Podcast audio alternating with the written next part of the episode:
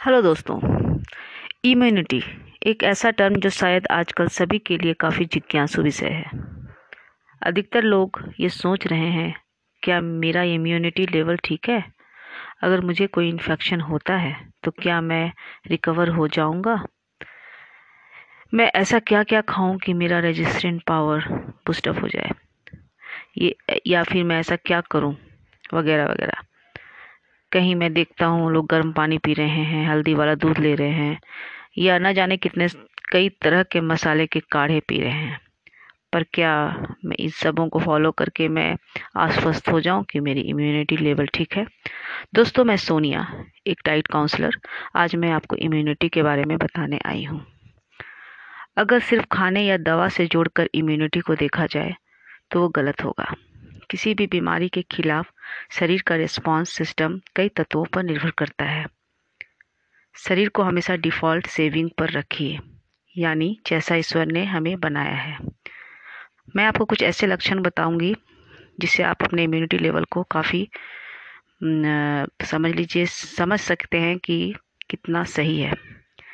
जैसे आलस्य महसूस करना, खाना ठीक से डाइजेस्ट नहीं होना, गैस की प्रॉब्लम कब्जियत होना भूख महसूस नहीं होना, नींद ठीक से नहीं आना, शरीर के किसी भी भाग में दर्द होना, हमेशा थका थका महसूस करना। ये कुछ ऐसे लक्षण हैं जिसे आपकी इम्यून सिस्टम कैसी है इसके बारे में पता करता है। अगर ये इसमें किसी भी चीज़ में आपको प्रॉब्लम है, इसका मतलब है कि आपकी इम्यूनिटी में को सुधारना ज़रूरी है। कुछ ऐसे टिप्स हैं जो मैं आपको बताना चाहूँगी। आप उसको फॉलो कर सकते हैं। जैसे अच्छी नींद लेना।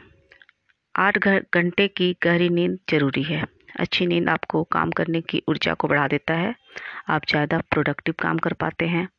आपकी सेल को जो रोज़ बनते हैं, उसको सुधारता है। ब्लड सप्लाई को बढ़ाता है। Promotive growth and repair of tissues and bones यानी आपकी बॉडी को मरम्मत करता है। और सबसे ज़रूरी आपकी इम्यूनिटी को बढ़ाता है। जब शरीर आराम करता है तो इंटरफेरॉन्स रिलीज़ करता है यह इंटरफेरॉन्स वह तत्व है जो वायरस को, का जब भी हमारे बॉडी में हमला होता है तो ये रिलीज़ होकर वायरस से लड़ता है। इसलिए जब हम बीमार होते हैं तो डॉक्टर हमें आराम करने की सलाह देते हैं। सेकंड ताज़ा गर्म और संतुलित भोजन करें। खाना ताज़ा हो, गर्म हो और ज़्यादा अच्छा हो तो आपके खाने को संतुलित इसकी जानकारी रखें। यानी कि आपकी खाना, आपका जो खाना है, उसमें carbohydrate protein vitamin minerals fats का सही मिश्रण हो। अपने किसी डाइटिशियन की सलाह से अपना डाइट चार्ट बनवाएँ, क्योंकि सभी का खाने का रिक्वायरमेंट अलग अलग होता है। हमें प्रोटीन की सही मात्रा लेनी चाहिए। खाना खाने का समय अंतराल भी सही होना चाहिए और आपके इम्यून सिस्टम को मेंटेन रखने में मदद करता है। विटामिन सी जैसे।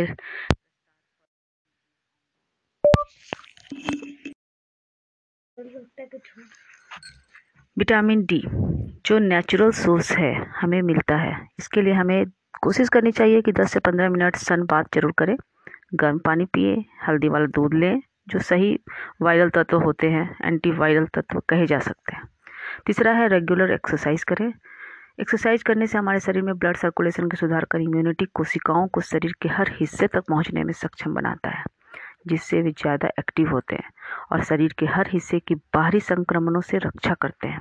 बस 20 मिनट चलना भी आपकी इम्यूनिटी को बढ़ाने में मदद कर सकता है। डीप ब्रीथिंग एक्सरसाइज बहुत ही फ़ायदेमंद है। इम्यूनिटी का बूस्टअप करने के लिए ये एक ज़रूरी कदम हो सकते हैं। तनाव से दूरी बनाकर रखें। अपने इम्यूनिटी बढ़ाने का सबसे अच्छा और आसान तरीका है कि जो कुछ भी आप कर रहे हैं, उसमें आनंद लेना सीखें। अपने लिए कुछ समय अपने लिए ज़रूर निकालें। जैसे अगर आप नृत्य करते हैं, गाना गाते हैं, किताबें पढ़ते हैं ड्राइंग करते हैं तो समय दें जो आपको खुशी देता है। ऐसा करने से आपके शरीर में बहुत से अच्छे हार्मोन्स रिलीज़ होते हैं, जो आपको, आपकी इम्यूनिटी को बढ़ाते हैं और आपकी पॉजिटिविटी की ओर ले जाते हैं। उससे एक सबसे ज़रूरी एक चीज़ और है डीप ब्रीथिंग करना। शरीर की रोग प्रतिरोधक क्षमता को मज़बूत करने की सलाह में यह एक ऐसा सिस्टम है जो सेल्यूलर सिस्टम के एनर्जी लेवल को बढ़ाने में लिम्फ सिस्टम को क्लीन करने में एक व्यवस्था हमारे भीतर प्रदान की हुई है। वह है डीप ब्रीथिंग यानी गहरी सांस लेना। डीप ब्रीथिंग करके अपने भीतर, अपने लिए लिम्फ सिस्टम की सफ़ाई करने नेचुरल इम्यूनिटी को तैयार कर सकते इस अभ्यास से लिम्फ सिस्टम को क्लीन करके कोई भी व्यक्ति अपने भीतर नेचुरल इम्यूनिटी को पैदा कर सकता है। जब हमारा हृदय खून को पंप करता है तो उसमें दो चीज़ें पाई जाती हैं। एक ऑक्सीजन दूसरा न्यूट्रिएंट्स यानी खाद्य तत्व, जिसे खाकर हमारे सेल्स मज़बूत रहते हैं। अपने वज़न को नियंत्रित करना, ये भी एक बहुत ज़रूरी तथ्य है। अपने अभी हाल में कई अध्ययनों से पता चला गया है। अधिक वज़न वाले लोग दूसरों के मुकाबले बीमार बीमारी के गंभीर हमले को शिकार हो सकते हैं। मोटापा एवं कोविड नाइन्टीन के बीच का संबंध पेचीदा और रहस्यमय है। विशेषज्ञ कहते हैं, शरीर में चर्बी की अधिक मात्रा फेफड़ों के निचले हिस्से को दबा सकती है। इससे सांस लेने में मुश्किल होती है। मोटे लोगों को खून में जल्दी थक्के बनते हैं। शरीर की धमनियों में रक्त प्रभाव रुकता है और कोशिकाओं का ऑक्सीजन कम मिलता है, इसलिए अपने वज़न को नियंत्रित रखना। मेरे इस कुछ टिप्स को अगर आप फॉलो करते हैं तो आप बिल्कुल निश्चिंत रहिए। आप अपना इम्यूनिटी बिल्कुल सही करेंगे और स्वस्थ रहेंगे। Thank you